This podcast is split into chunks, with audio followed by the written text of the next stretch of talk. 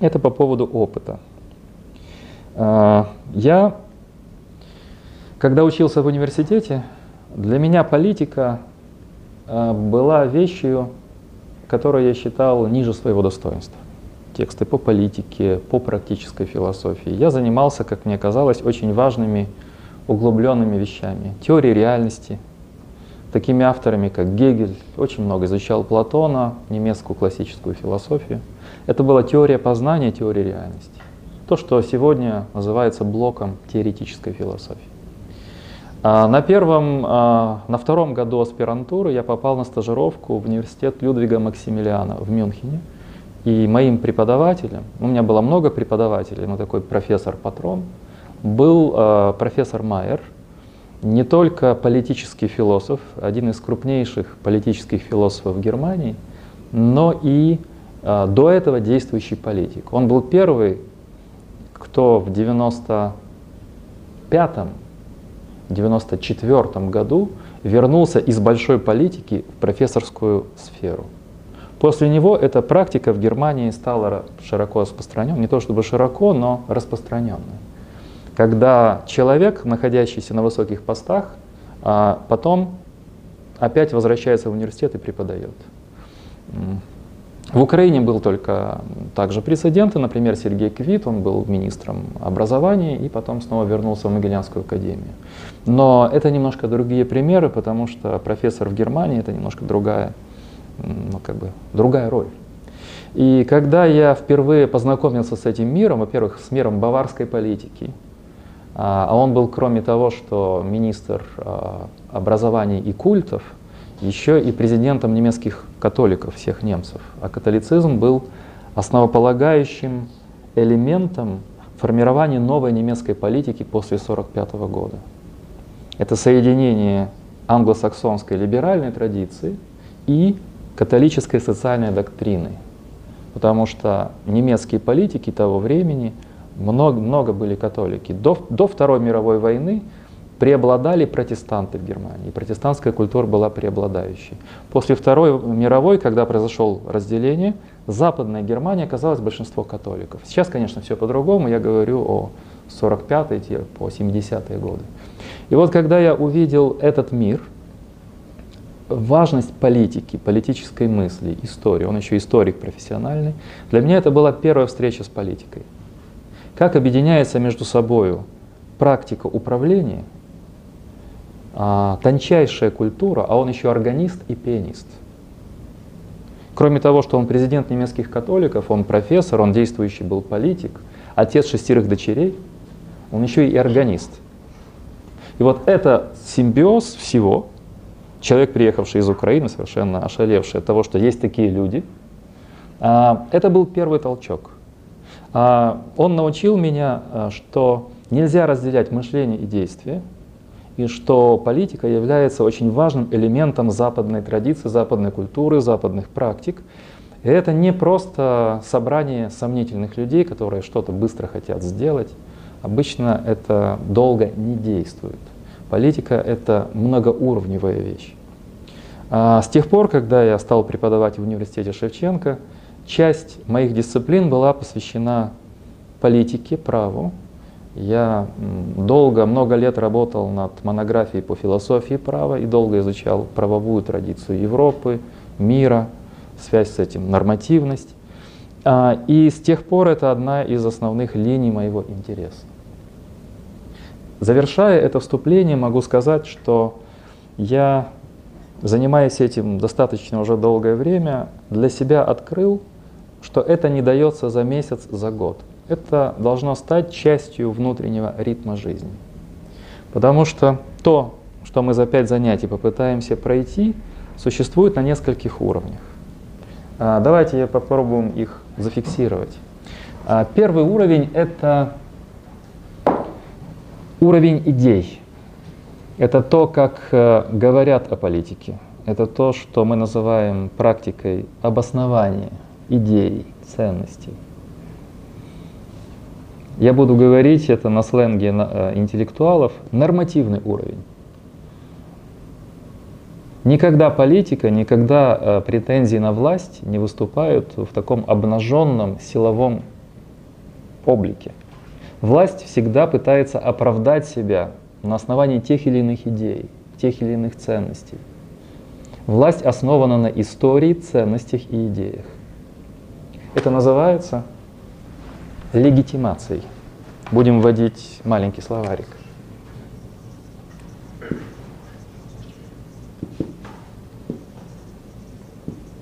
Легитимация отличается от легитимности.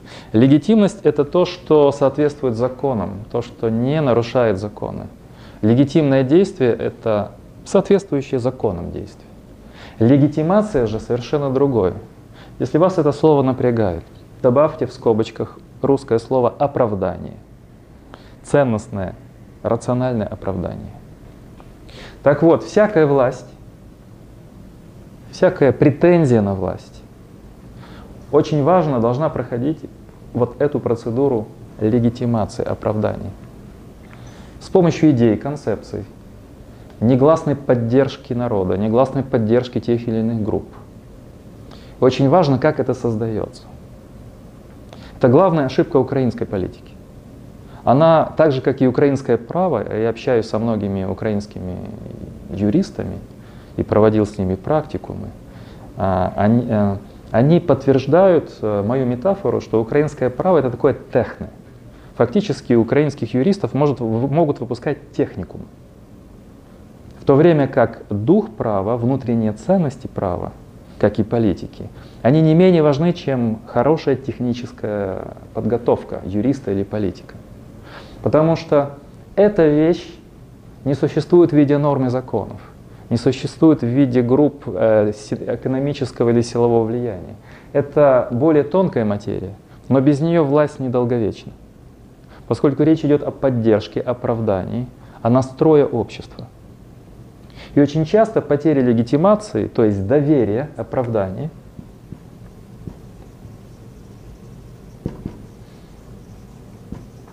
оправдание, доверие играет решающую роль в исчезновении или обвале той или иной власти, той или иной партии, той или иной э, властвующей группы. Просто уходит доверие, просто возникает дефицит доверия, дефицит легитимации. Э, что-то подобное случалось и в Украине. Например, э, в 2014 году. Вот там было не нарушение законов, не нарушение легитимности, а кризис легитимации, оправдания и доверия. Власть, выступая в своем силовом обличии, а, не смогла себя удержать, поскольку этот кризис бывает очень глубоким. Иногда доверие отсутствует, но каким-то образом э, властная группа удерживается, иногда нет. Поэтому первый уровень политики всегда это уровень нормативный. Легитимация это нормативность. Мы говорим, это концепция, это идея, это представление о справедливости. Почему оно сильно? Почему оно обосновано? Это то, что образует один из элементов политики, политическая теория, политическая философия. Это способ говорить о политике, о конкретной политике, о практике, и способ говорить о том, какие практики хорошие, какие плохие, какие работают, какие не работают. Это вопрос нормативности. Изначально эта практика возникла только в Древней Греции. Политика существовала уже многие тысячелетия. Но только у греков возникло это раздвоение, то, чего нет в Казахстане, например. Раздвоение, когда кроме реально действующей политики возник вопрос о том, как мы ее можем осмыслить и выстроить нормы. Вот первые политические теории у Платона, Аристотеля, стоиков — это была попытка думать о политике, рефлексировать и спрашивать, какой полис лучше — Какие идеалы мы должны для себя строить? Какие цели мы должны себе сознательно ставить? Кроме того, что есть реальная политика, должны быть ориентиры, ценности, некие идеалы. Это первый уровень политики. Второй уровень политики, он эмпирический. Реальная политика. То есть э, политические практики.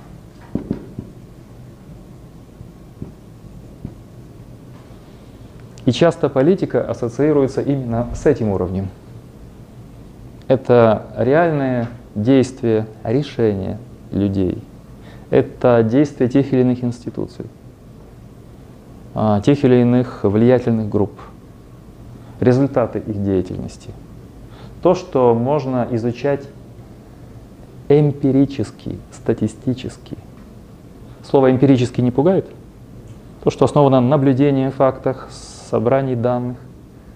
И здесь политика выступает э, в своем обличии претензий на власть, достижение власти, удержание власти и использование власти.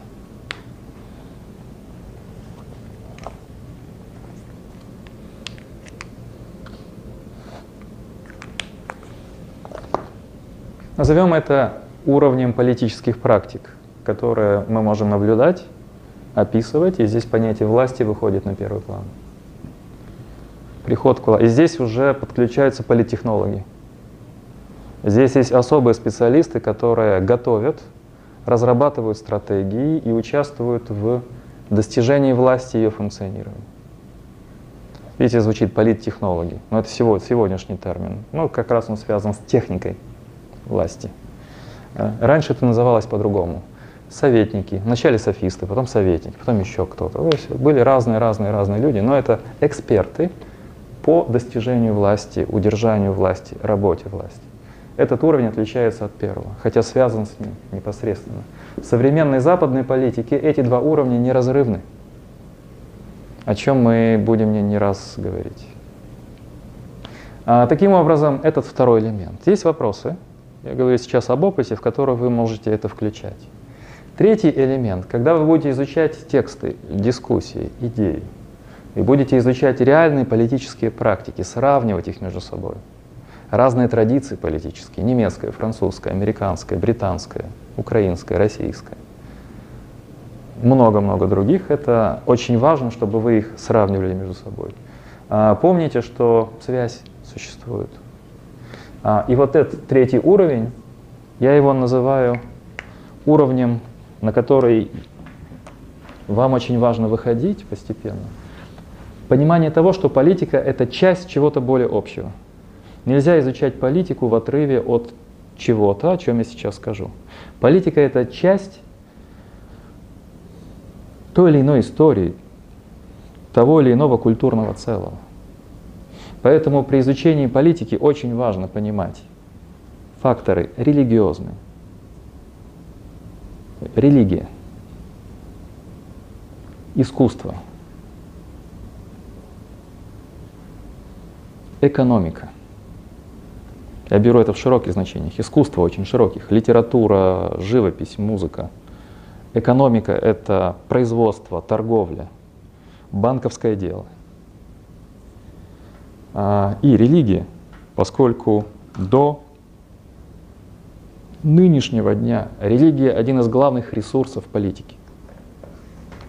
Казалось еще лет 30-40 назад, что это уходит, уходит, уходит на задний план, но с последние десятилетия показывают, что религия возвращается. Много пишут о постсекулярной эпохе, о религиозном факторе в современной политике и даже в западных политиков, у западных политиков, извините, снова возвращается религиозная риторика, то, что казалось табу. В, конце книги Сэндел об этом прекрасно все это показано, где он сравнивает две речи. Речь э, э, Кеннеди, где он как католик, чтобы успокоить своих граждан, что здесь не будет сейчас костров инквизиции и охоты на ведьм, что католик тоже нормальный человек, он пытается говорить о нейтральности относительно религии. Он уходит от религиозной риторики. И речь Обамы, который начинает свой курс, и где аллюзии на Библию, где религиозная риторика представлена очень сильно. Я уж не говорю там о Джордже Буше-младшем и так далее, и так далее. То есть мы видим, что эти факторы, это понятие, что политика не существует отдельно, это религия, культура, экономика. О том, как умеют договариваться и мыслить конкретные люди в конкретной культуре – что за ними стоит, как они видят свое место в мире, как они определяют э, свои интересы, свои ориентиры. Какой уровень интеллектуальный в этой культуре? Какой уровень культуры вообще? Насколько они договороспособны, насколько они стратегически мыслят? Без этого политика в отрыве не существует, как и право. Мы думаем, что политика это техны, право это техны. Мы самые умные в мире. Они там рассыпаются в непонятно в чем, а мы действуем. Только наши действия пока не в плане построения открытого политического сообщества, успешного политического сообщества. Это потому, что эти факторы, о которых я говорю, давайте назовем, назовем их политика – часть культуры. Политика – это часть чего-то, что мы называем целым, более важным. И задача украинских политиков и тех, технологов, и людей, которые думают о политике, учитывать этот более целостный контекст. А для этого нужно уметь мыслить так, чтобы целостно объединять и видеть факторы влияния. Экономику, культуру, религию, политику, как они взаимовлияют. Уровень дискурсов, уровень дискуссий, интеллектуальный уровень. Как это все? Потому что уровень общества, он связан с тем, какие могут быть э, ориентиры, какие могут быть посылы, направленные к этому обществу. И, например, я вчера слушал э, интересную на канале Крым, у нас есть такой же интересный канал, «Критическое мышление», сокращенно, э, с Сергеем Гуриевым. Была трансляция, а потом подробное интервью. Жалко, что у нас нет времени, я бы его подробнее как-то разобрал бы. Я постоянно внутренне видел, настолько не хватает Гуриеву э, согласованности своей, безусловно, экспертной позиции экономиста с определенными вещами, о которых я называл это целостностью. Он говорит, объяснить гражданам. Но объяснить гражданам это не абстрактные граждане. Это определенная культура, определенный язык, определенная риторика. Что значит объяснить гражданам в Британии и в Украине? Это разные вещи. Или в России, или в Казахстане. Вот этот уровень, третий. И, наконец, четвертый, ваш личностный – а опять мой опыт, я завершаю это вхождение в политику, связан с тем, что это навсегда должно быть. Политика — это часть нашей общей культуры, это часть взаимодействий. Политика происходит на всех уровнях. Сейчас я нарисую схему, где покажу, что политика — это не действие институции только.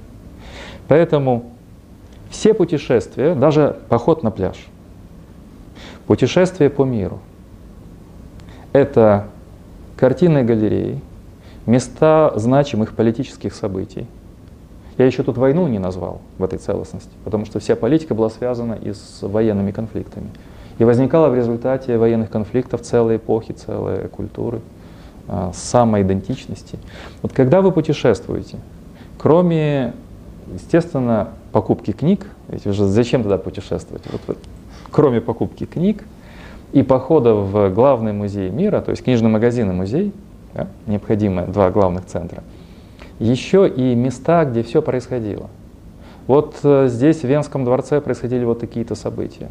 Вот здесь, в Мюнстере, в этом старом доме были подписаны Вестфальский договор. Вот здесь, в Берлине, вот это. Вот здесь, в Париже, вот это. Здесь, в Вроцлаве или в Кракове, вот это. А это почему важно? И общаться с людьми. Потому что у нас плохие учебники, у нас плохая политическая подготовка в плане традиции вот этого целого. И я на своем опыте, мало того, что изучаю западную литературу, я привык изучать на местности. И я понимаю, что политика разнолика. И то, что пишут э, о Польше западные СМИ, не имеет иногда ничего общего, что происходит в Польше. На месте нужно говорить, смотреть. То, что пишут о Германии извне, не имеет ничего общего. И вообще Германия это целый континент. А в Германии есть еще много, сотни разных политических миров. Поэтому изучать регион, изучать его выдающиеся деятелей, места и так далее, это то, что связано с частью вашей личной истории. И тогда, э, говоря о каких-то политических событиях, о свершениях, революциях, у вас будет в голове и эта пространственная ориентация, ландшафт, э, эти дома, дворцы, улицы, а, поля и так далее. И тогда у вас знание заиграет еще и с этой стороны, визуальной, чувственной, пространственной. А, в картинных галереях вы увидите этих выдающихся деятелей лицом к лицу. Смотрите в их лица. А на улицах вы услышите их, увидите их памятники и барельефы. Здесь жил, здесь родился, здесь подписал. Вот это очень важный момент, я завершаю теперь. Я поделился своим опытом. Вот это четыре аспекта структуры. Уровень нормативный, идеи политики, обоснование политических идей, дискуссии о них. Реальная политика, сравнение того, как действуют группы власти, институции. Эмпирически, статистически мы можем исследовать и сравнивать. Это выстраивание целого, часть которого является политика. Политика — это не все. Здесь политика только один из аспектов. И четвер, четвертый ваш личный опыт. Знакомство на местности, полевые исследования. Погружение в непосредственную часть живой политики Запада. Как это все происходило? Не только Запада и Востока, и Юга, и Севера и так далее. Как правило, в главных музеях национальных вся эта история представлена воочию, где вы это можете увидеть. В английском языке есть три слова. Это знаменитая англосаксонская триада. И когда мы говорим о policy, речь идет о материальной стороне политики. Когда мы говорим о, о, о политике, если говорить так, речь идет о форме, о структурах, об идеях. А policy это реально как действуют, какие материальные факторы. Это как материя права юриспруденции, материальный аспект. А это свойственно только англосаксонской традиции. А, у меня здесь маленькое преимущество, потому что я изучаю это в разных а, языковых и культурных а, контекстах. И здесь я скажу сразу звездочка. К сожалению, русскоязычная традиция, советская и российская, сейчас российская чуть-чуть подтягивается, но все равно это в плане нормативном очень слабый уровень. А в плане втором, эмпирическом, а, это достаточно серьезно, потому что Россия серьезный мировой игрок. И хочешь не хочешь, они сталкиваются постоянно с этими аспектами. Но в плане нормативности, к сожалению, нет. Если мы читаем учебники, введение – много-много разных э, литературы для подготовки, связанной с политикой, с политической теорией, мы видим вторичность и отставание некоторые. А в Украине тем более. И я всегда сталкиваюсь с этим, когда писал книгу «Философии права», когда готовлю вот занятия по политике в разных аудиториях. А отсутствие словаря. Вот реальное отсутствие словаря. Не на что опереться – а, сыпать э, немецкими, английскими словами, я буду давать главное соответствие. Но как только мы попытаемся перевести любое западное введение в политическую теорию или в политическую философию, по-украински или по-русски, мы увидим, насколько мы начинаем плавать. Нет устоявшейся терминологии. И если мы находим в украинском языке или в русском какое-то соответствие, то мы скорее его должны долго объяснять. И поскольку оно еще не прижилось, оно более затемняет, чем проясняет. Э, э, это проблема. Мы можем взять словари по политике, я буду приносить, показывать, скажем, современные словари, можем, введение. Но их автоматически нельзя перевести. А, а, это ошибка думать, что если мы возьмем английский учебник по введению в политическую теорию или немецкий, то моментально переведем и всем станет понятно. Нет, это сразу нехватка воздуха, нехватка слов. И с этим нужно сталкиваться. Вот policy – материальная часть политики. То, как действует, как реализуется и так далее. Ну. В том числе на основании определенных механизмов принятия решений, то которые исходят из управления части, а, постановки целей, таких как, например, благо, общее благо, например, в греческих полисах. А в данном случае слово регулирование – это очень важно. Давайте попытаемся теперь все, все вы сказали. Попытаемся это определить. Я вначале задам первый уровень описания, он будет очень близок к, к слову полис. Итак, изначально политика означает все, все виды деятельности, означает все, что имеет отношение к полису. Политика означает все виды деятельности, все, что имеет отношение к полису, полис –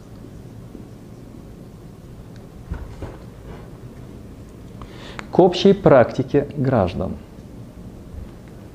Граждане политес. Политес по-гречески. То есть политика это все, что имеет отношение к полису, все типы деятельности, которые имеют отношение к полису, и которые касаются свободных граждан, политес. Гра это граждане, чтобы у вас не было диссонанса граждане, то есть обитатели полиса, свободные граждане. А полис как мы переведем? А полис непереводимое слово. Его называют городом, его называют государством, его возник, называют город-государство. Но проблема в том, что в современных языках нет соответствия. И знатоки культуры антично-средневековой говорят, что лучше переводить гражданское сообщество или общество. Гражданское сообщество. Потому что полисы не имели единства земли, они не основывали свой союз на единстве земли, они не основывали свой союз на единстве крови, у них не было представления о нации, и у них не было того представления о государстве, которое возникло только в XVI-XVII веке. Поэтому это некое сообщество, объединенное скорее общими стандартами поведения, общими типами деятельности, общими целями и общими, общими идеалами. Полис, политес, граждане. Давайте добавим сейчас пятиминутка терминологии. То, что возникает в латинском передаче, это civitas.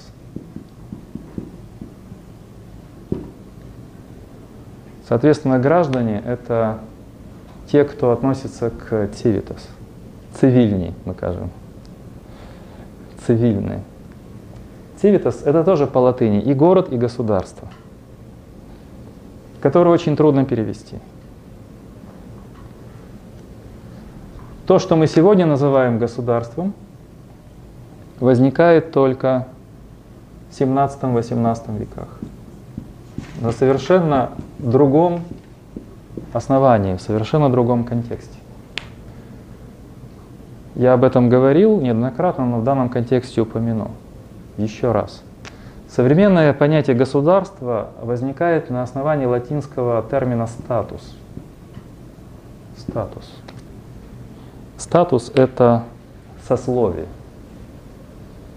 Средневековье это означало сословие профессоров, горшечников, ножовщиков, э, сословие там, благородных людей, джентльменов, например, сословие духовное. Это стан. Украинскую мову стан, статус. И когда политика стала развиваться в том отношении, что кроме первого сословия и второго, то есть аристократов духовных и аристократов светских, которых было 1-2% в любом сообществе, стало возникать все больше и больше третье сословие. Третье сословие. Купцы, журналисты, юристы, профессора. Третье сословие к 17-18 веку стало все более и более мощным. В конце концов, оно стало выдвигать претензии на власть. И их властные претензии, то есть реальная политика, стала возможной только благодаря тому, что они имели перед собой определенную идею. Откуда они взяли эту идею? Из э, философских трактатов того времени. Из трактатов Гоббса, Лока, Руссо, Монтескьё. В этих трактатах было написано, что в основании государства лежит договор. И если э, система государства нарушает права граждан, граждане могут выйти из этого договора и перезаключить договор уже между собой. Таким образом, и американская революция, и французская революция были основаны на философских идеях политики. И эти люди, чтобы оправдать свою претензию на власть, вот этот термин легитимация, стали использовать теории договоров, и то образование, которое они заключили между собой, стало называться этим словом статус. Они э, в реальности посчитали, что они меняют статус. Из королевской власти, из имперской власти они становятся самоуправляемым сообществом граждан. Когда к власти приходит третье сословие. И во все западные языки вошло это название государства. State, state, штат, стато, это, это все термины, которые обозначают на западных европейских языках современных понятие латинское статус. И в основании этого понятия лежат философские идеи. Первый уровень политики, о котором я вам говорил. У нас в наших языках, в украинском, в российском, нету подобных слов. Это первый опыт непереводимости традиции. Мы по-прежнему употребляем слово «государство», «государственное управление», а «держава», «державное управление». Тем самым перепрыгивая ту историю, которую прошли западные политические традиции. Они понимали политику как дело третьего сословия, как самоуправление свободных граждан, которое об, перешли из естественного статуса в гражданский. Запишите эти слова. Статус натуралис. Я завершаю эту историческую часть. Статус натуралис — это естественное состояние. Так было написано в философских трактатах, что человек до политики живет в естественном состоянии. До политического образования мы все живем в естественном состоянии. Охотимся, создаем семьи, но при этом это состояние, оно опасно, потому что на нас постоянно может напасть более сильный. Это состояние угрозы постоянной, состояние Дикого Запада. Вы помните, Техас, ковбой, вот это состояние естественное. Граждане, вступая между собой в договор, подписывая этот договор, так как это сделали отцы-основатели Соединенных Штатов, так как это сделали французские революционеры, так как это было сделано во многих других государствах позже, они переходят в статус цивилис. Статус цивилис, в гражданское состояние, которое накладывает на всех особое обязательство. Статус цивилис. Видите, где цивилис? Вот оно, цивитус. Античный термин – это по латыни, это по-гречески. А модерное государство, это будет следующая наша тема, в следующий раз я покажу, как оно возникло. Оно возникает на основании латинского слова «статус». Это другое понимание политики. Политики как общего дела, общей обязанности. Отчасти это влияние греческого полиса, потому что граждане — это свободные граждане. И теория политическая возникает по одной простой причине. Я быстро завершаю это введение. Если мы читаем греческие источники греческих историков, греческих политиков V века, IV века, если мы читаем римскую литературу римских историков, мы встречаем там одну и ту же историю — изгнание царей. В Спарте эти цари еще но они были скорее небольшими лидерами групп. Афины, Рим, другие важные места Греции. Уход от э, авторитарной власти небольших групп до э, занятия политикой в рамках всего сообщества. Переключение понятия власти. Не один или несколько являются источником власти, а все мы правим. Но если все мы управляем, то политика наше общее дело. А если политика наше общее дело и все мы свободны, то власть, принуждение может исходить только из общих договоров, из законов, из э, решений Народного собрания, от народных судов.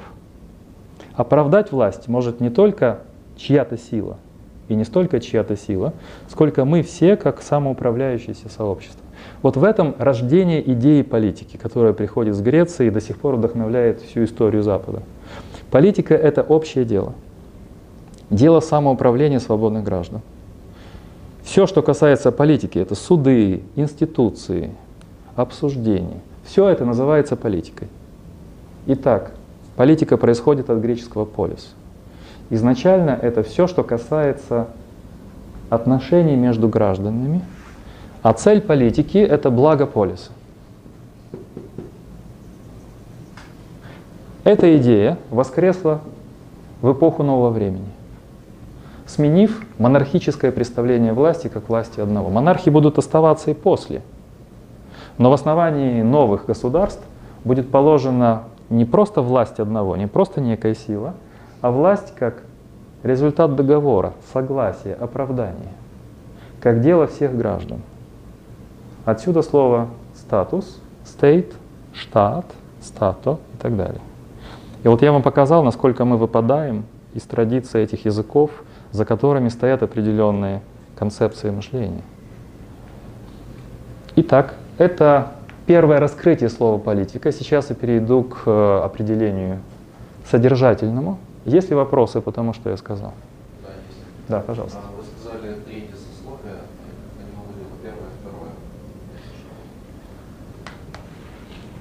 Первое сословие — это духовная аристократия.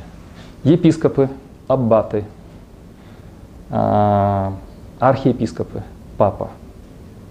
В Западной Европе, в раннем Средневековье и в зрелом Средневековье а, это каста, которая охватывает меньше процента или процент населения. Например, на момент французской революции, а это конец XVIII века, это где-то 1% населения. Светская аристократия – это кто? Король, король, графы, герцоги, бароны. Это тоже где-то процент населения. По социологии историков, на момент французской революции во Франции эти первое и второе сословие, которые представлены наиболее, наибольшим численным как бы, составом, это 2% населения.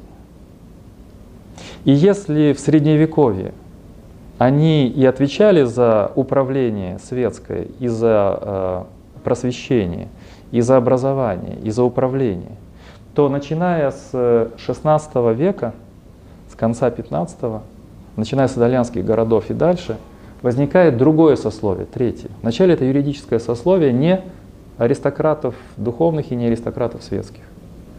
Это юридический термин. Профессора — это юридический термин. А, там, купцы да? или ремесленники. Потом возникает в конце 17 века публичность, журналисты. Возникают юристы. А, вы знаете, что подписи отцов-основателей, там, не хочу сейчас называть точную цифру, подавляющее большинство это адвокаты, это юристы.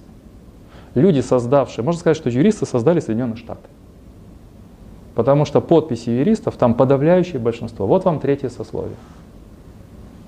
А просто в конце 17-18 это сословие стало все более и более, более многочисленным, но все равно оно было не такое уж большое по сравнению с крестьянством, которое вообще пока не рассматривалось как некое сословие. Оно не включалось в политику. И третье сословие решило, что политика стала его делом. И они начали э, воскрешать идеи о тирании королевской власти, о том, что есть некие права изначально людей. Опять философская концепция. Там права человека и гражданина, документ французский. Или естественные права в американской декларации и Вирджинском документе 1776 года, что Бог создал нас всех равными, все мы стремимся к счастью, и поэтому мы должны вот это все ради этого всего существовать. Вот это третье сословие. Но в чем была еще моя мысль? То, что мы сегодня называем европейскими языками государством, имеет под собой целую историю переключения с одной политической концепции на другую. Это концепция сословия, статус активных граждан, которые управляют собой сами. Вот отсюда во всех языках. Поэтому если мы переводим state как государство, мы попадаем из одной эпохи в другую. И мы переводим штат немецкое как держава, нас отбрасывает на 500 лет назад. Потому что держава это еще щось тримає, щось тримає, это то, что... А государство это государь. Государство есть государь. А в state, штат, нет государя на уровне правовом, политическом, юридическом. Там есть в основном это сообщество граждан, которые должны каким-то образом самоуправляться. И если мы принимаем королевскую власть, то она скорее ну, символическая, например, как в Британии, конституционная монархия. Да. Уже при 17 веке, 18 это очень-очень ограниченная власть монарха, чрезвычайно ограниченная. А если взять Германию, у нас будут политические теории, то они, чтобы не, не возникла революция во Франции, стали делать реформы сверху. Все более и более давая а, третьему сословию доступ в политику. Это был шаг консерваторов. Известное выражение фон Гарденберга. Мы сделаем сверху то, что французы сделали снизу. Полностью реформируем общество.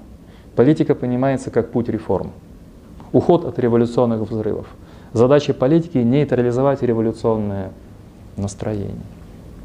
Есть по этому вопросу сейчас еще один шаг о политике, и мы сделаем паузу. Не, не быстро успеваете следить? Итак, слово политика, теперь медленно, как диктор телевидения. Политика, друзья мои, происходит от слова греческого полис. Это слово непереводимо. И политика изначально называли все, что относится к деятельности в рамках полиса суды, административные типы деятельности, обсуждения, дискуссии. Все это политика. Политику реализуют специальные люди, свободные граждане.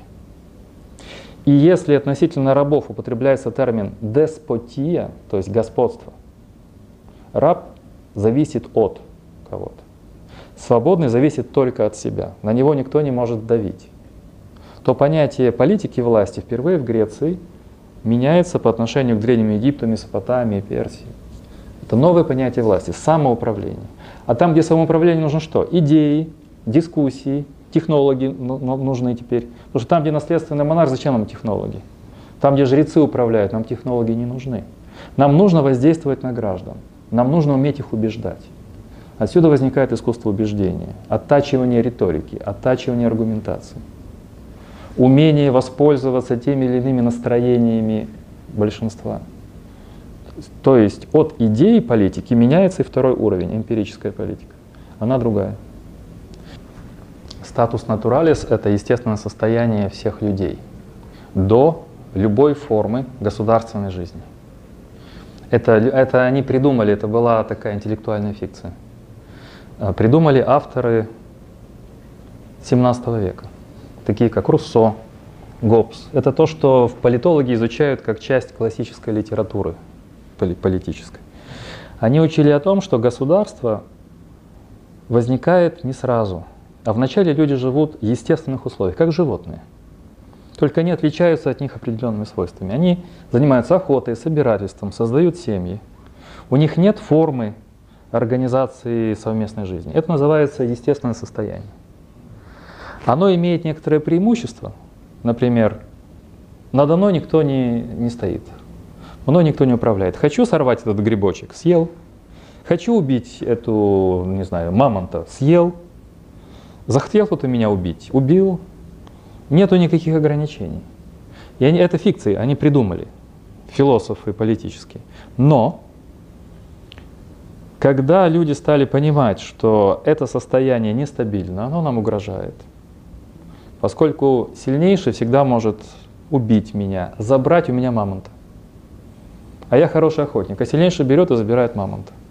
Или грибочки мои любимые. Так вот, чтобы он не забрал, мы, живя тут по лесам, по полям, по весям, в разных э, фермах, говорим так, ребята, пора менять образ жизни вокруг опасности, вокруг сплошной угрозы. Давайте мы пересмотрим план наших, бизнес-план наших отношений. Давайте теперь мы будем избирать управителей. У нас будут специальная охрана, у нас будут менеджеры, у нас будут э, производители. Мы отдадим часть полномочий этим людям, но взамен получим безопасность физическую и собственности. И когда это впервые произошло, собственно, когда начали люди вот так вот- Никогда это придумали писатели, теоретики политические. Но в принципе, Не, ну, исторически, конечно, да, я потом скажу, отвечу на ваш вопрос с удовольствием. У нас сегодня становление традиции после переменки, но до сих пор многие люди живут в естественном состоянии. Вот посмотрите, э, до государственном, например, Афганистан, например, нынешний Ирак. Э, У нас там, я упоминал книгу Кандализа Райс. Сбросили Саддама Хусейна, подумали, мы сейчас западные стандарты вам тут раз, а договариваться не с кем. Потому что в, од- в одном селе сидит одна группировка, там другая, там третья. Боже мой, они сошли с ума.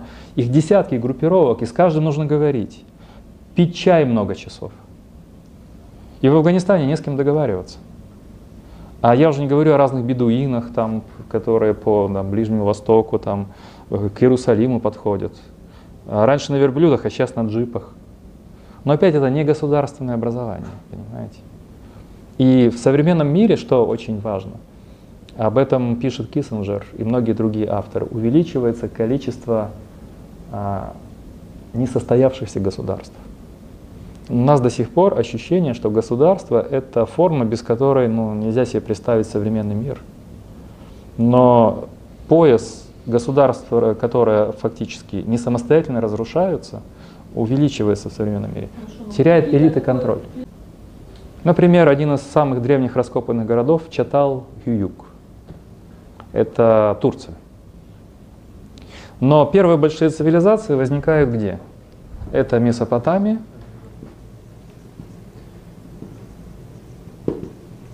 Древний Египет, самое первое государство. А как они там возникают? Самая первая цивилизация Месопотамии. Где-то пятое, четвертое тысячелетие до нашей эры. Тысячелетие до нашей эры. Шумеры. Шумеры, да. Как это возникает? Вот интересная вещь. Об этом много пишет Даймонд. Об этом ярко описывает в своей книге Харари. Но до них об этом писали известные историки, политики, но в более сложной форме. Как возникает государство? Ну, я так, если правильно понимаю, то Даймонд это географический. Ну вот я с Даймондом совершенно не согласен. Вот я ближе к м, для меня более авторитетным историкам, современным историкам государства, политической идеи, религиозной. Является оседлость, да? Оседлость возникает еще раньше. Оседлость это революция аграрная 10 10 тысяч лет назад. 10 тысяч лет назад. Оседлость и аграрная культура. Посмотрите еще раз. Давайте так, вообразим себе, мы создаем мультик. Вот, к сожалению, у меня нет сейчас, вот айтишники будут помогать, скоро я буду раз, тут все на стенах, тут будет плясать в, в 3D. Но пока представьте в вашем воображении 3D. Первый г- древний прямоходящий человек наследил, первые остатки следов в лаве, это 3 миллиона 600 тысяч лет.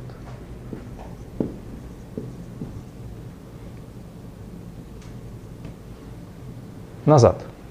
Почти 4 миллиона лет назад эти следы датируются. Но, но это не, не Homo sapiens. Нет, это не sapiens. Австралопитек, Это прямоходящее существо, уже приближенное к человеку.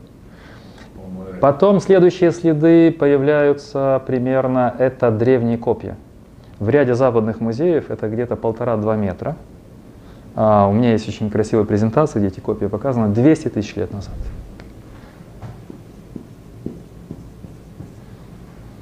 Первые технологии, первые IT-технологии. Мы не можем догнать этого проклятого мамонта. Но мы его загоняем, но в конце концов мы бросаем, и это оружие суперсовременное. Длинное копье. 200 тысяч лет назад. Да? Теперь, но эти твари прямоходящие, они не просто охотились и плодились, а оказывается, у них было что-то связанное с древней религией. Поэтому первые надписи неандертальские сейчас датируются 65 62 тысячи лет назад. 65 тысяч лет назад.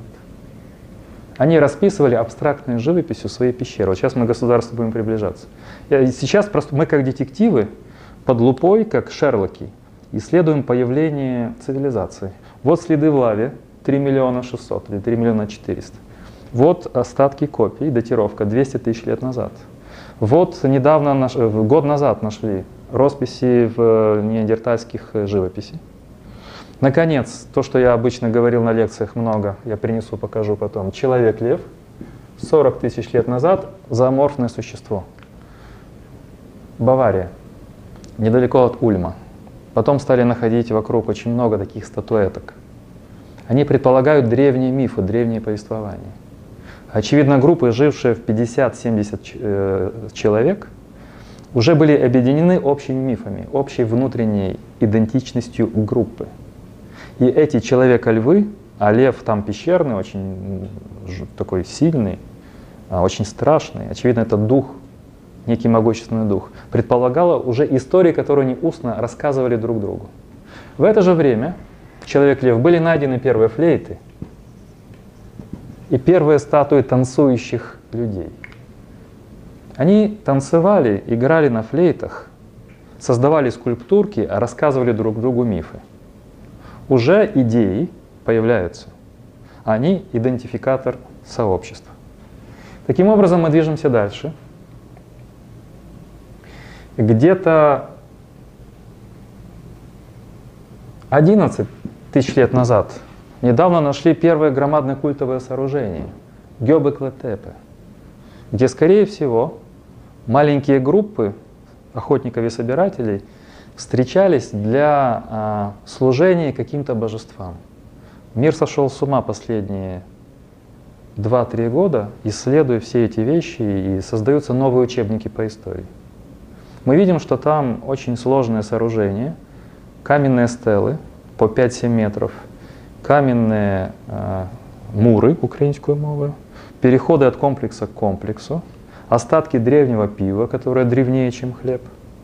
Очевидно, малая группа людей, охотников и собирателей, уже были спаяны какими-то религиозными идеями и вместе встречались для культовой деятельности. Раскопки показывают, что там могло собираться около 500 человек.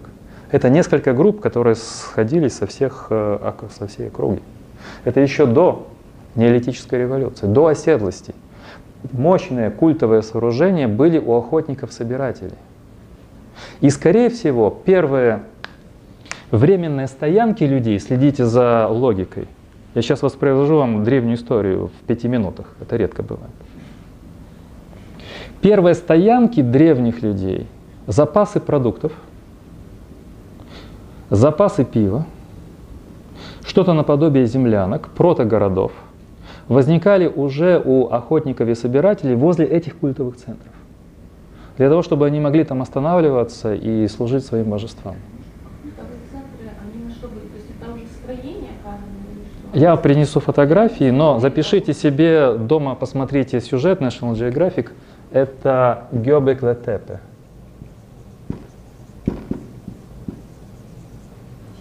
Гёбекле Тепе – это название этого э, холма, где найдены культовые сооружения, там ведутся до сих пор раскопки. Я принесу фотографии, все покажу. Нет, это юг Турции. Гёбекле Тепе – это юг Турции, нынешней современной Турции.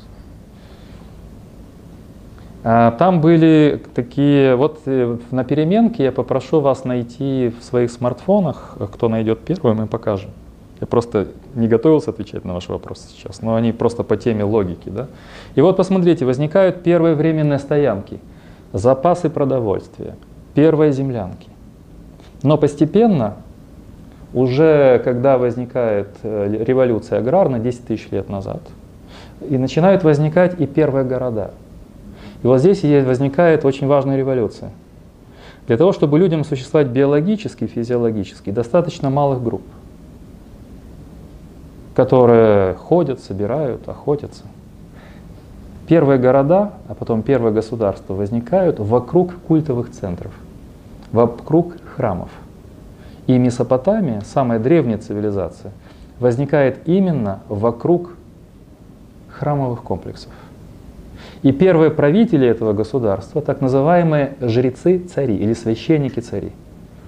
В древней Месопотамии еще не было разделения между светской и религиозной властями управляли всем священники-цари. Когда стали возникать войны, тогда они разделились. Цари стали воинами светскими, а жрецы стали, там, священники стали продолжать культ. Итак, центр. То есть получается, что я могу теперь эту схему расписать так. Как возникает первое государство? Пятый, пятое, четвертое тысячелетие до нашей эры. Можете себе нарисовать такую схему. Итак, вокруг храма, храм, структура. Храм требует чего? Давайте выстроим сами эту историю. Ну, вначале те, кто там служит, скажем, священники.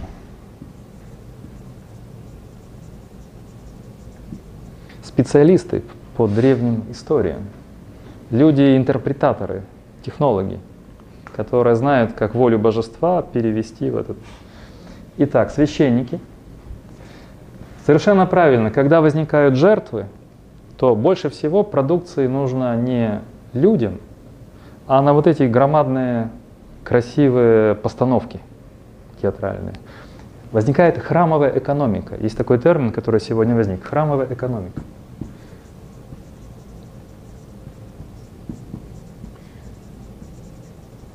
Ее ведут священники и их помощники. Будущие госуправленцы, будущее чиновничество. Это люди, которые помогают священникам вести храмовую экономику, распределять блага, которые поступают в центр, в храм или в храмовый комплекс. Храмовая экономика порождает еще один феномен, без которого государство трудно представить. Язык. Первые шумерские надписи фиксируют э, налоги, поступления. Это ва- ва- ваши коллеги. Из- при- придумали язык. А, а? Учет провизии, банковские расчеты, ну как бы финансовые расчеты, да, ну финансовые не деньги я имею в виду, а что на что менять. Вы сказали язык? Язык или письменность? Я-. Письменность. Первые фрагменты письменности – это фиксация статей храмовой экономики. Ну и помощники э, священников, то, что мы наз- называем сегодня чиновники или управленцы.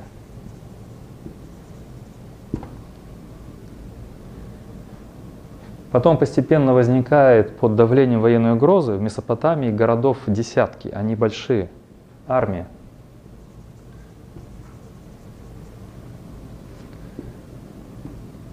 Ну, естественно, храмовая экономика и храмы требуют искусства.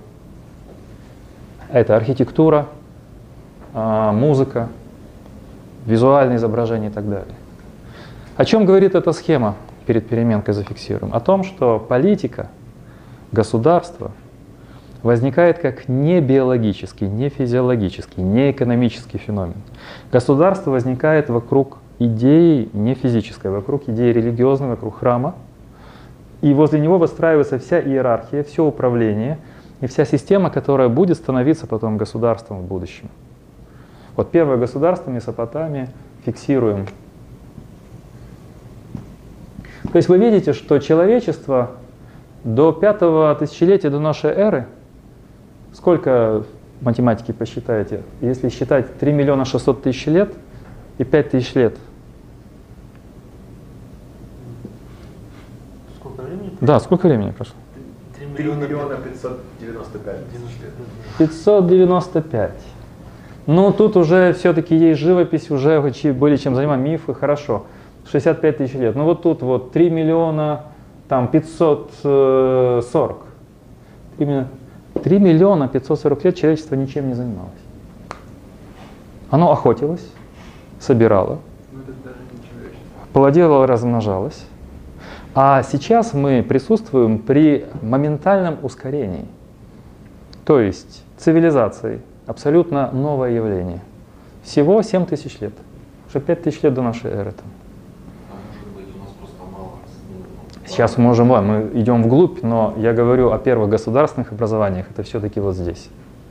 Мы уже знаем, что вот здесь существовали первые древние города, но это было не сообщество городов. Месопотамия это союз городов.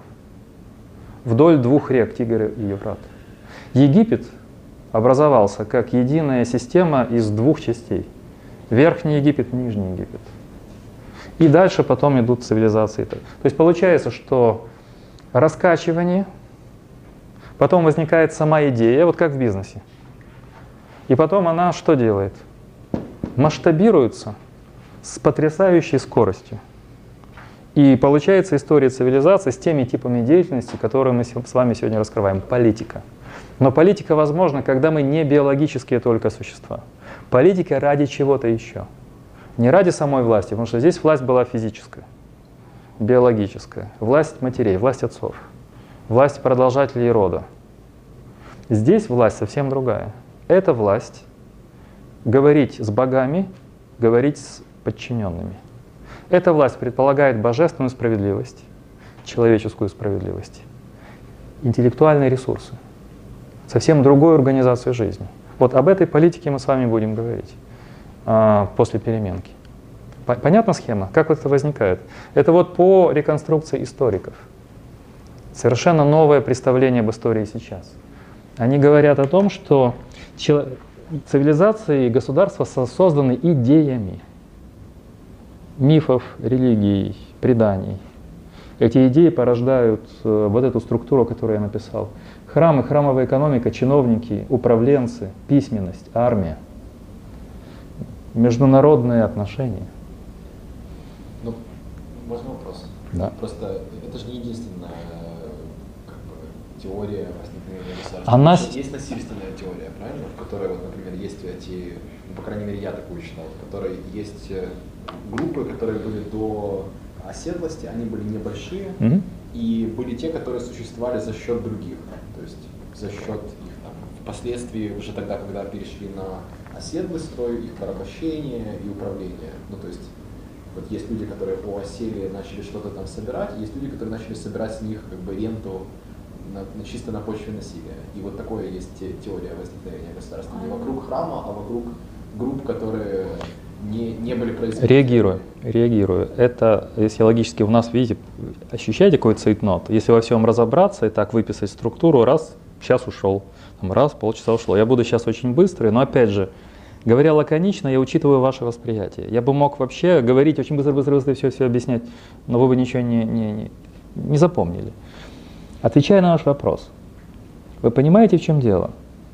Города Месопотамии – это по площади небольшие территории, а жило там 20, 30, 50 тысяч человек. В Средневековье не было таких городов. Представляете, какая плотность населения? Культовое сооружение Гёбекла Тепа создавали тысячи людей, тратя все свое свободное время ради чего? ради абсолютно мифических э, целей. Когда вы говорите, когда одна группа подавляет другую, пользуется плодами другой, это отношение не государства, а отношение небольшой группы. Государство так не возникает. Да, были потом эксплуата, когда возникли государства, например, Египет. Когда возникает Египет, то э, египетские фараоны, египетская армия э, делает набеги, берет в плен э, там нынешней Эфиопии и дальше, дальше людей. И они строят эти мистические сооружения, они люди, которые... Но для этого уже должно существовать государство, более четкий механизм власти, который можно завоевать, воспользоваться, взять в рабство и так далее. Я о другом.